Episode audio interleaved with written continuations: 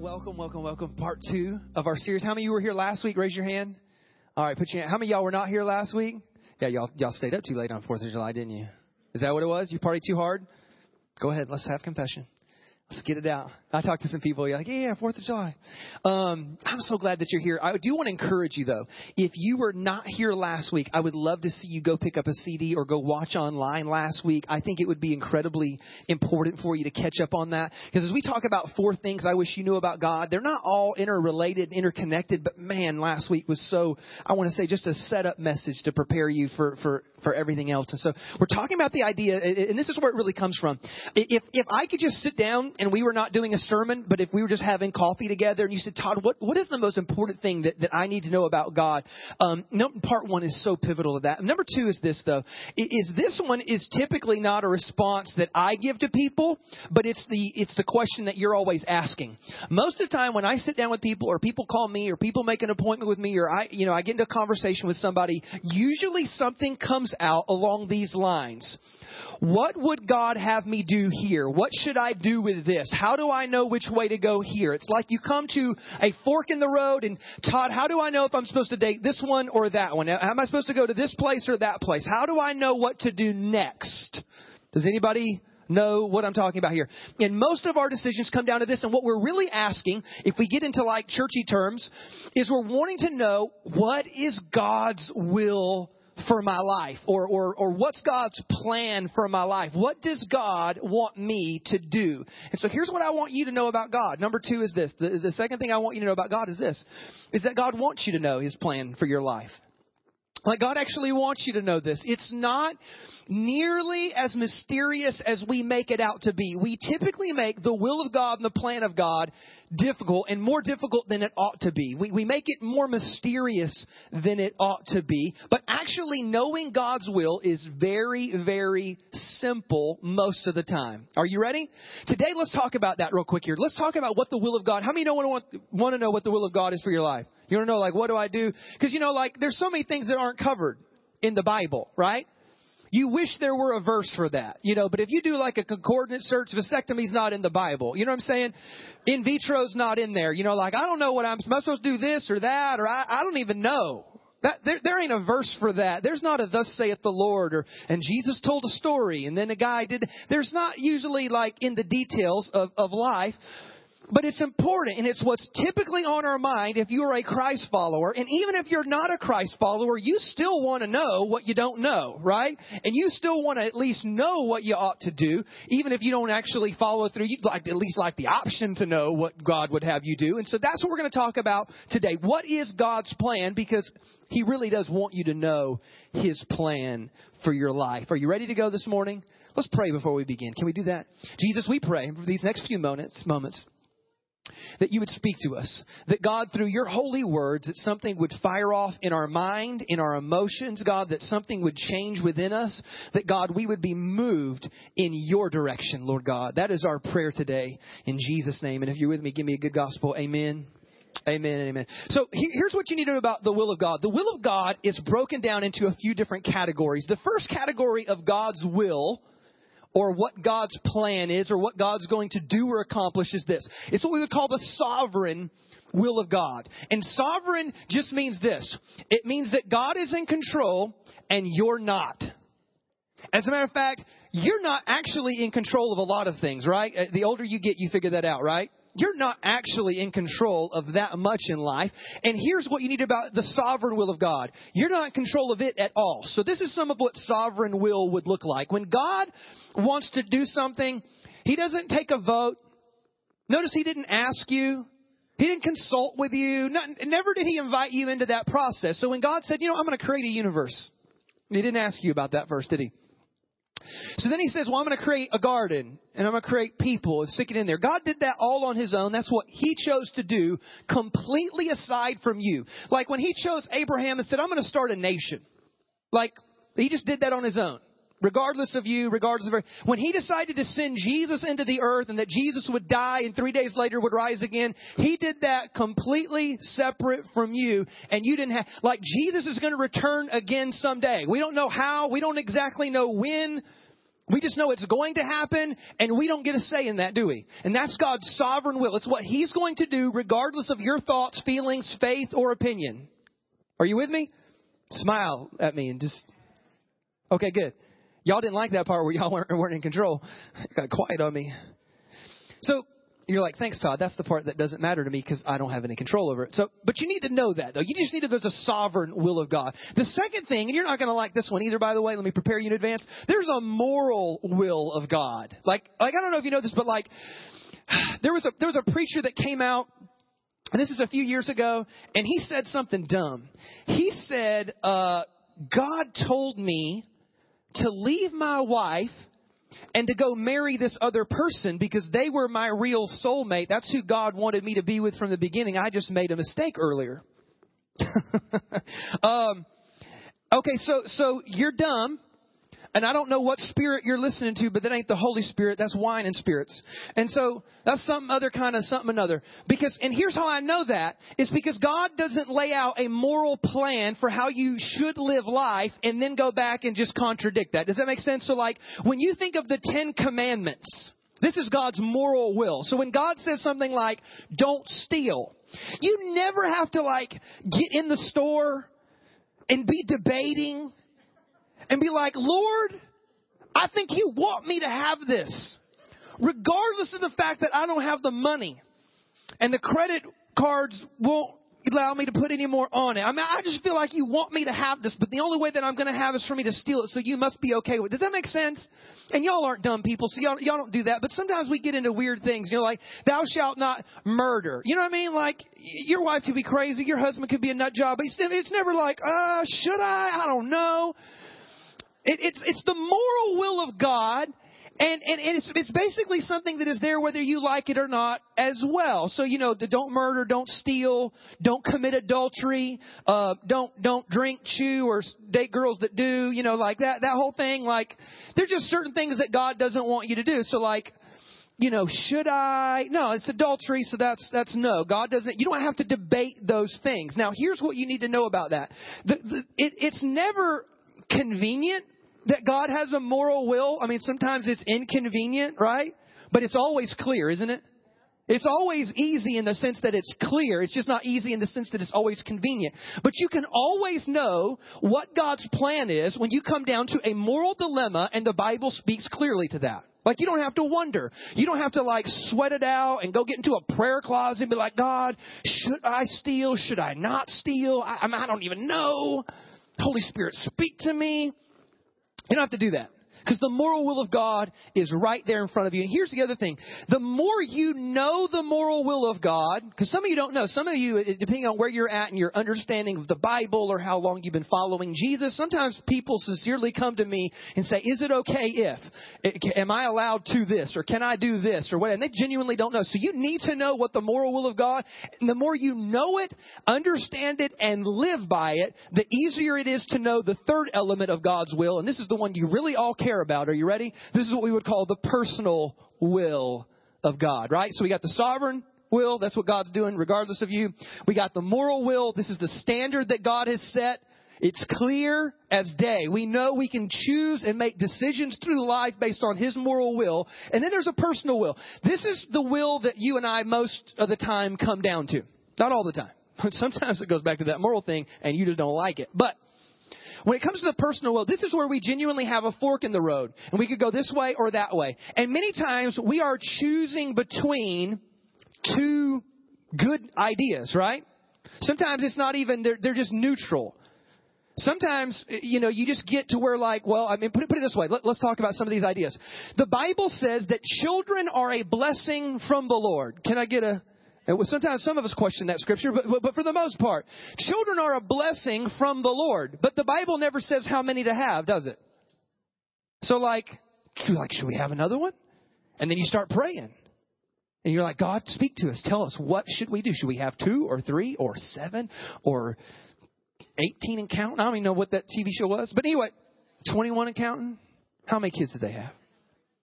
That don't seem physically possible.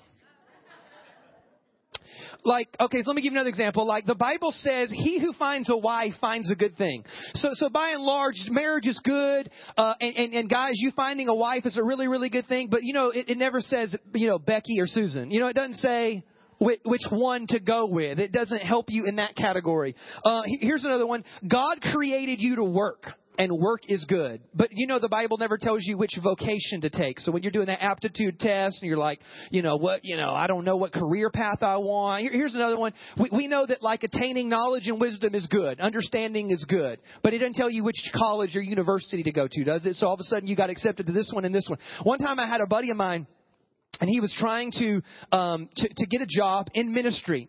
And he says this to me. He says, "Man, because he had like two different churches that he was trying to really get to know more, and they both had an opening, and it was he was trying to interview for both of them. And he goes, "Man, I really hope that they both." accept me and invite me and give me a job offer. And I said, no, you don't either. You don't want that. Because the problem with getting both of them is, is then you're going to have to pray and struggle and wrestle with which, you know what's easier? If one of them says, no, you're weird, we don't even like you, and the other one says, we love you, you're awesome, come and join us. Then you just, you never have to like wonder, because what if you take the one job, you get offered both, you take one, and then when it starts getting difficult, you're like, gosh, I should have taken that other one. You, you, that is, so sometimes options make life more difficult, don't they? Like for some of you guys, you know what I'm talking about, there's only one girl you could talk into marrying you, and so it wasn't even, it wasn't even an issue. You couldn't get a second one to, you know, anyway. I love you. So we all want to know when I get to the fork in the road and I've got a choice between two good options or two whatever. What, what do I do? What, where do I go? God, speak to me. Isn't that the isn't that the prayer? God, tell me. You wish God worked in emails and post-it notes and just just an audible voice will do. God, something. Tell me which. You ever struggle that hard? Just tell me which way to go. Now I'm going to give you an answer that you're not going to totally love but it is the most important answer I can possibly give you.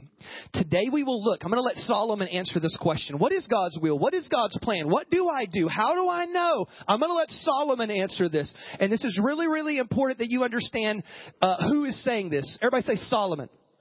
So if you don't know the Bible well, Solomon is a king in the Old Testament, and he has this unique encounter with God where basically God gives him a blank check prayer. He basically tells Solomon, Solomon, because of this and this and this, you pray and ask, and I'll give you anything you want. Now, how cool would that be? That only happens once in the Bible. So don't, you know, don't get your hopes up, okay? Um, so he asked Solomon, what, what do you want? You, you ask for anything. If it's riches, if it's this or power, you know, what, I'll do whatever you want. And Solomon says, you know what? I want wisdom and understanding so that I might lead your people. And God says, I'm so glad you asked that because I don't think I was going to give you that other stuff anyway. But I'm, I'm just testing you. And, and, and so he gives Solomon wisdom. Even Jesus alludes to the idea that Solomon was the wisest man who ever lived. And so when you read like the Bible, there's a chunk in the middle. We usually call it the wisdom literature. Some of that was written by Solomon. So you ever read the Proverbs? Most of that was written by Solomon. He's also written some of the Psalms. He has a book, uh, uh, it's really uh, an older man's reflection on life. It's called the Book of Ecclesiastes. It's very hard to understand, I think, if you're not older. Because like he'll say stuff, and as a young person, you'd be like, "Well, that's dumb. That don't make no sense." But but uh, once you get older and you gain a lot of life perspective, Ecclesiastes makes so much more sense. He has this one book. It's a bit um, sensual. Can I say that? It's called Song of Solomon or Song of Songs, and it's basically a, a, a love story poem. I'll leave it at that. Y'all don't even need to know. Wait until you're married to read that book of the Bible. And so, um, you shouldn't even say stuff like that. That now the, the, the young people are like, "Ooh, what's in there?"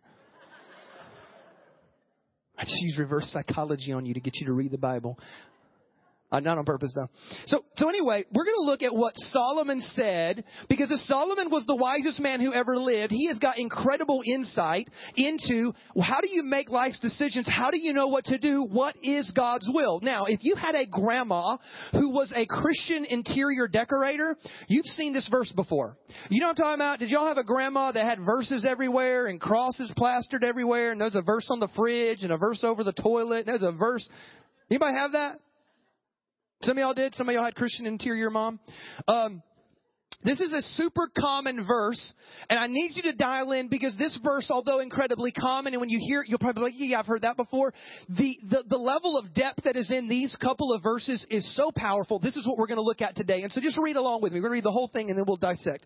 Proverbs chapter 3, verse number 5 says this Trust in the Lord with all your heart and lean not on your own understanding. In all your ways, acknowledge him, and he will make your paths straight. Do not be wise in your own eyes. How many of you have heard this before? Raise your hand. You've heard this before? All right. If you've never heard this before, raise your hand. You've never heard this before. This is new information. Awesome. Y'all are going to love this. Stuff. So listen, there is an incredible wisdom in what Solomon says here. And, and at first glance, you're going to say, Todd, that doesn't give me any answers to what God's will is. And I'm telling you, it does. The first thing that you need to just start with, just, just to break it down in chunks. He says this, he goes, trust in the Lord with all your heart. Trust in the Lord. Everybody say that with me. Say, trust in the Lord with all your heart. The key to knowing God's will begins right here. Is that as you trust, as you completely get vulnerable, is what this word kind of indicates. It even has like a word picture of like laying down prostrate. Total vulnerability. Think about that. That before you go and make any life decision, I want you to become vulnerable to God and what He's trying to say and who He is and all of His ways. I want you to do that. I want you to trust in the Lord with all your heart because your temptation and my temptation is to basically trust in other things. Does that make sense? Like, we, we just got different ways of looking. So he doesn't say trust in wisdom, trust in knowledge. He actually talks about trusting in God himself. And that's why last week was so important that you know who God is in and of himself, because that means that God then has no ulterior motive. Like God's not trying to manipulate you to somehow get to his own end. Does that make sense? You are not a means to some end that God has, and you don't have to worry about God taking advantage of you. Now, in life, you know, be careful. In life, be careful who you trust and how that all goes down. But when it comes to God, God has no ulterior motive because God is what? He's love. So, so know this, that you need to trust in the Lord with all, everybody say all, with all your heart. Now here, here's a, here's a play on words that you need to be very careful of. We have a, um, I, I want to say a, a foolish idea in our culture. And it goes like this. Because this is how some of you make your decisions. Or, or you'll talk to your friend, your gal pal.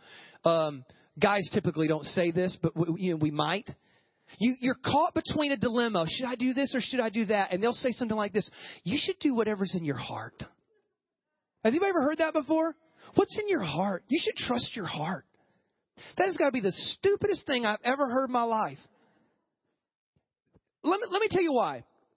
This is what Jeremiah said about your heart. Jeremiah said this. Jeremiah said that the heart is deceitful above all things and beyond cure. Who can understand it? So, so is it wisdom to trust your heart that is deceitful above all things and beyond cure?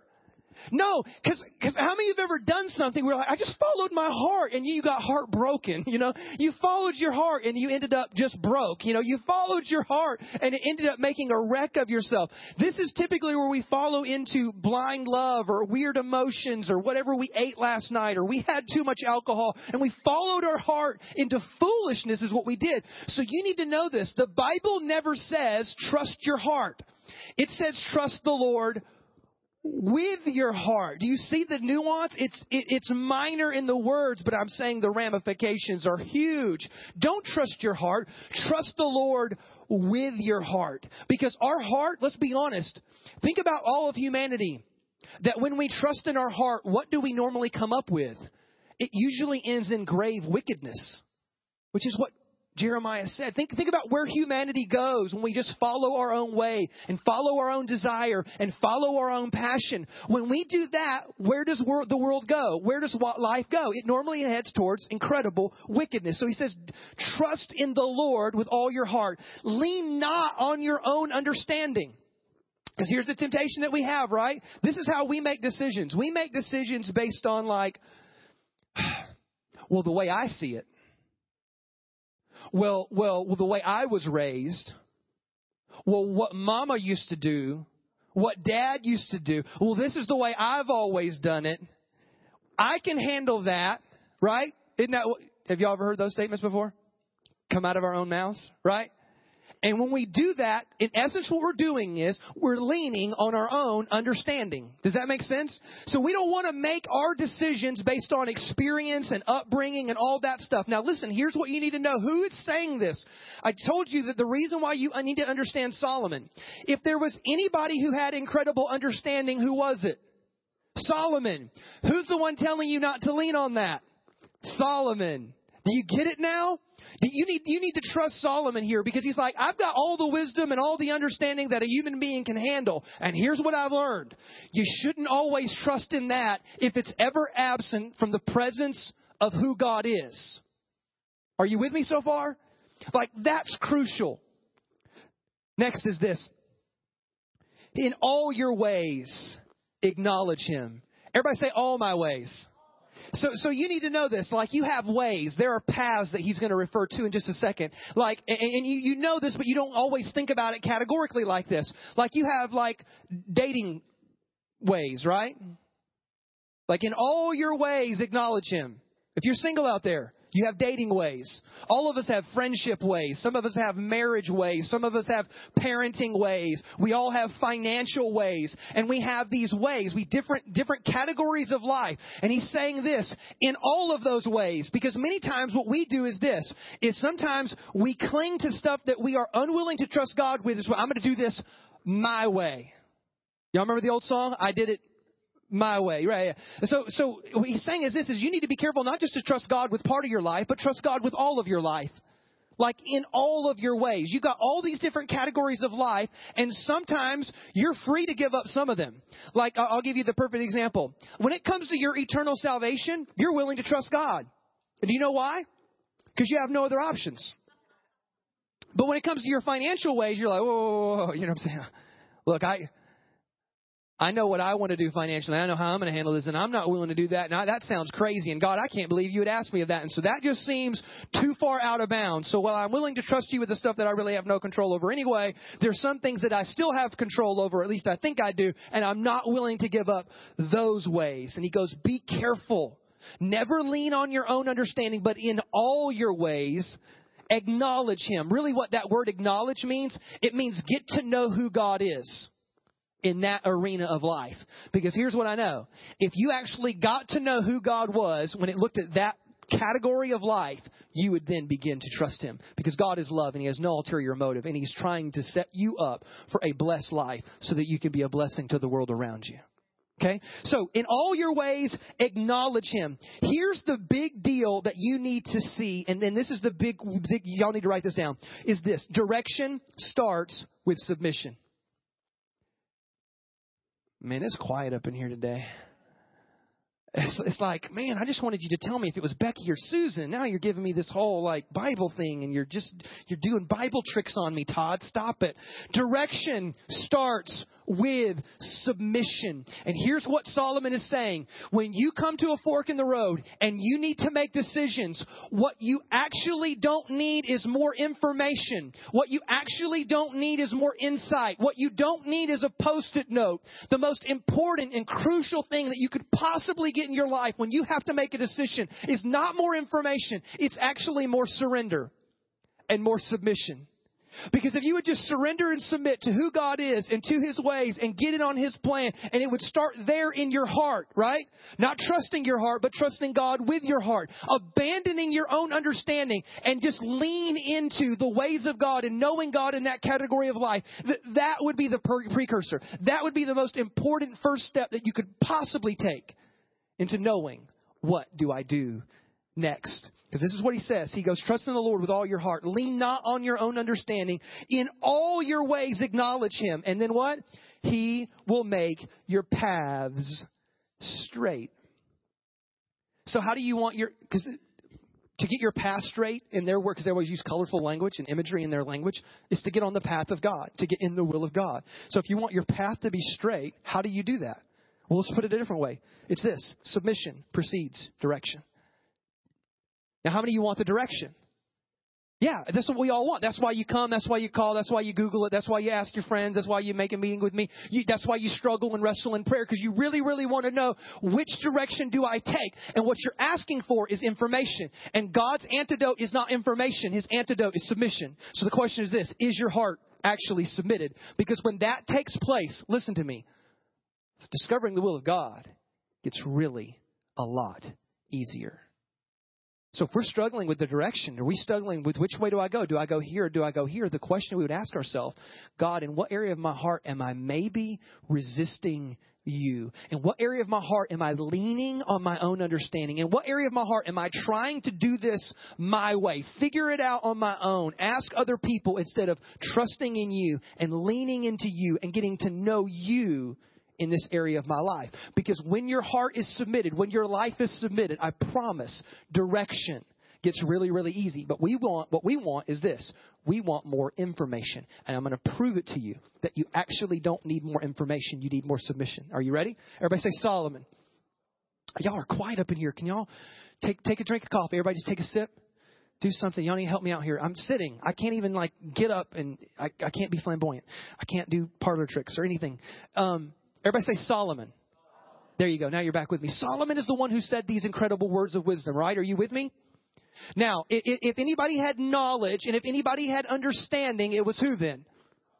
Okay, and Solomon gives us these incredible words of wisdom. Now, let me ask you a quick question here. Have you ever given somebody incredible wisdom, but you didn't actually follow it yourself when it came to you? You ever done that before? And you feel like you want to kick yourself when you do that, right? Like you know that if you were talking to a friend about their situation, you could easily guide them in what to do. It's so clear to you. But then when it comes to your own little world, are y'all with me up in here? Y'all ever done that? Am I alone up here? Just two of us? Yeah, it's so clear when you can help somebody else, but then when it comes to your own mess, it becomes so much, you have so many more excuses. It's so much more complicated. You don't really understand, you know, there's all, but he has my CDs, you know, whatever. Um, That was good, wasn't it? You don't understand. I can't break up with him. He has my CDs. We don't have CDs anymore. Anyway, listen, listen to what Solomon says here. Trust in the Lord with all your heart Lean not on your own understanding. In all your ways acknowledge him, and he will make your path straight. But listen to the last words here. Do not be wise in your own eyes. And I'm telling you, if Solomon would have just gone back and had mama put this above the toilet and on the refrigerator and everywhere in the house, if he would have thought about this and meditated this, he would not have made the gravest error of his life. A, a, a, an error that was so huge it split the kingdom. It was so bad. You want to see what he did? He didn't follow his own advice, which is proof that what you don't need is more knowledge, because he had knowledge. What he didn't have was submission. The ability to surrender everything to your heavenly Father. Listen to what happens. King Solomon, this is 1 Kings 11. King Solomon, however, loved many foreign women besides Pharaoh's daughter. Moabites, Ammonites, Edomites, some somebody else, Hittites, they were from nations about which the Lord had told the Israelites, You must not intermarry with them because they will surely turn your hearts after their gods. Now, listen, so then did, did Solomon have information? Did he understand what the moral will of God was? Was it clear to him the direction and the path that she, he should have kept on? Yeah, well, I mean, yeah. Nevertheless, Solomon held fast to them in love. Man, this dude is crazy. He had 700 wives of royal birth and 300 concubines, and his wives led him astray. It was their cultural wisdom back then that if you had surrounding nations, that if you would marry their daughters, that was the way that you basically made um, friends and allies in surrounding nations. Are you with me so far? And this is the way the surrounding kingdoms would do it. This is the way culture was done. Hey, this is how everybody does it, Todd. You don't understand what it's like. I know God's his ways. They're kind of old school. Yeah, that's ancient stuff, but you don't understand what it's like, dude. It's 21st century. This is the way they did it in his day. And it still abandoned the ways and the clear direction of God's path. And Solomon had that knowledge, and it didn't matter What he had lost was his submitted heart. Let's keep reading. So, as Solomon grew old, his wives turned, uh, turned his heart after other gods, and his heart was not fully devoted to the Lord his God, as the heart of David his father had been. He followed Ashtoreth, the goddess of the Sidonians, and Moloch, the detestable god of the Ammonites. So Solomon did evil in the eyes of the Lord. He did not follow the Lord completely, as David his father had done. Here's the moral of the story. It's real simple. This is the moral of the story. That what you don't need is necessarily more knowledge. Now, knowledge is good. Don't get me wrong. The Bible says pursue knowledge, pursue wisdom, and pursue understanding. But above that, your heart needs to be submitted to God. Because when you take knowledge, wisdom, and understanding and separate it from the presence and the person of God, you know what you end up with? Incredible corruption. Successful corruption. Solomon was the richest man who had ever lived up to this point in time in human history. He was incredibly wealthy. He was incredibly successful. Where do you think that all came from? Because he had knowledge. But what did he not have? He had lost his ways with God. He had lost his connection to God. He had lost his submission and surrender to God. And he ends up by the end of his life, this is why the book of Ecclesiastes was written, to put a showcase on display that the pursuit of more, the pursuits that I took were all in vain. That's why the beginning of Ecclesiastes starts with vanity, vanity, all is vanity. Because he had gotten, because we sit around and we think, man, if I just had more money, if I just had more power, if I just had more, if I had more, more, more, more, more, it would somehow be the solution. And the solution to life is not more. The solution to life is God. And the whole book of Ecclesiastes is written by a man who attained everything you could possibly think up or dream up. Except for 700 wives, I think would cost too much. He had everything. And in light of that, he, he got to the end of his life and said, I've ruined my life. I've corrupted my life. I've found absolute uselessness and meaninglessness in life. So at the end of the book of Ecclesiastes, you know what he says? He goes, This is what I've really learned. The best thing that you can do in life is to fear God and keep his commandments. That's the last verse of the book of Ecclesiastes. Fear God and keep his commandments. Because what Solomon had discovered and what Solomon had figured out, when it comes to knowing what to do next, my number one issue is not knowledge, it's not insight, it's submission. Is my heart surrendered to God? Or we could put it like this What we really ought to do when we go to make a decision is this we should trust in the Lord with all our heart. We should not lean on our own understanding. In all of our ways, we should acknowledge Him and get to know Him, and then let God make our path straight. But don't be wise in your own eyes. That is the starting point of how you make any decision. Now, listen to me. There is more. And one of those key ingredients to more, I'll talk about a little bit next week, and it's a little bit related, but it's an important subject. Please get in here next week into how you make those great decisions in life. Because what we talk about tomorrow, er, next week is so important to all of life, but it will help in aiding how you make these decisions when it comes to life. Let's pray this morning. As you have your head bowed and your eyes closed, I wanted to ask you this question. Is there an area of your life where you're not submitted to God? Is there an area of your life, put it this way, that you know you clinch, you struggle, you kick back, you argue, you fight. When your wife brings it up, you've got all these reasons. When your husband brings it up, you've got your resistance and your kickbacks. When you read that scripture, when the pastor says whatever, because you know the feeling, something in your heart just twists a little bit. Some type of uneasy or uncomfortableness comes upon you because you know you know you want God, but you're resisting Him in this certain way or category of life. Is there an area of your life where you are not submitted? And you are, is it in your dating ways? I don't know. Is it in your marriage ways? Some of you are struggling with parenting and your kids and all that, how that's going down right now. I would say this Have you gotten to know God when it comes to your parenting ways? Have you sought God when it comes to how you parent? If not raising kids is, is, is it's like a crapshoot. We don't even know what's going to happen. They're just going to pop out one day, and we may or may not be happy with how they come out. Are you seeking and surrendering and submitting to God when it comes to that area of your life? Is it your financial ways? Jesus said the most difficult struggle you may ever face is how to surrender to God in your financial ways. It is the number one thing that absolutely tries to gain control of you. Here's what I know as Christ followers, we all want to know God and we want to do His will. It's the struggle And today I want to let you know that the struggle starts with you saying, God, I surrender. God, I give up. God, I want to submit this area of my life to you. And when you make that decision to lay down and to become vulnerable, that's the beginning of you getting right in the middle of God's perfect will and plan for your life. And so, Father, today we come to you humbly, God, and we ask for your help. God, we pray that you would give us the strength and the courage, that, God, you would help us to become vulnerable and completely dependent, completely submitted to you, God. We pray that as we follow you, God, all the pride, the self, they would begin to just fall away off of our heart as we draw closer and closer to you, God. We pray that you would give us, God, the direction that we need as we surrender to you, God. That is our prayer today in Jesus' name. And we all said, Amen. Come on, give the Lord a big hand clap this morning.